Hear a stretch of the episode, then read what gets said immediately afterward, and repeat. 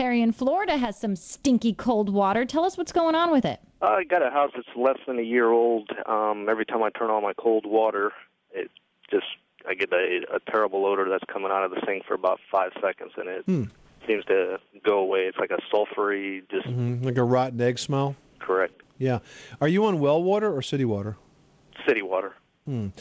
And does it happen only sort of like uh, when the water's been sitting overnight or pretty much any time? Uh, it's pretty much all the time. Because I think that that would tend to happen when the water is sitting in the pipes for a while, and that if you're using it day to day, you know, you're washing dishes and you turn the water off, you turn it back on again, it's not likely to to continue.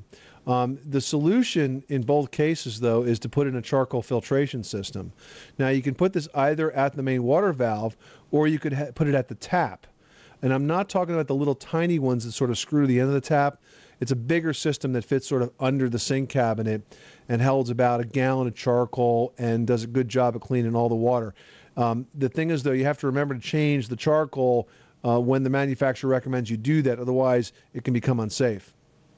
Okay. Would would there be any reason why I wouldn't do it with the hot water? Is it because it's going through the hot water here? Is Correct. causing the smell? Correct. Yep. When you're heating it, it's changing the dynamic of the water.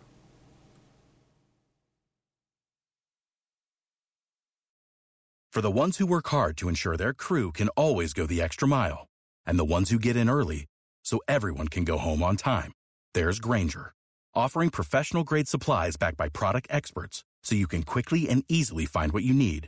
Plus, you can count on access to a committed team ready to go the extra mile for you. Call, clickgrainger.com, or just stop by. Grainger, for the ones who get it done.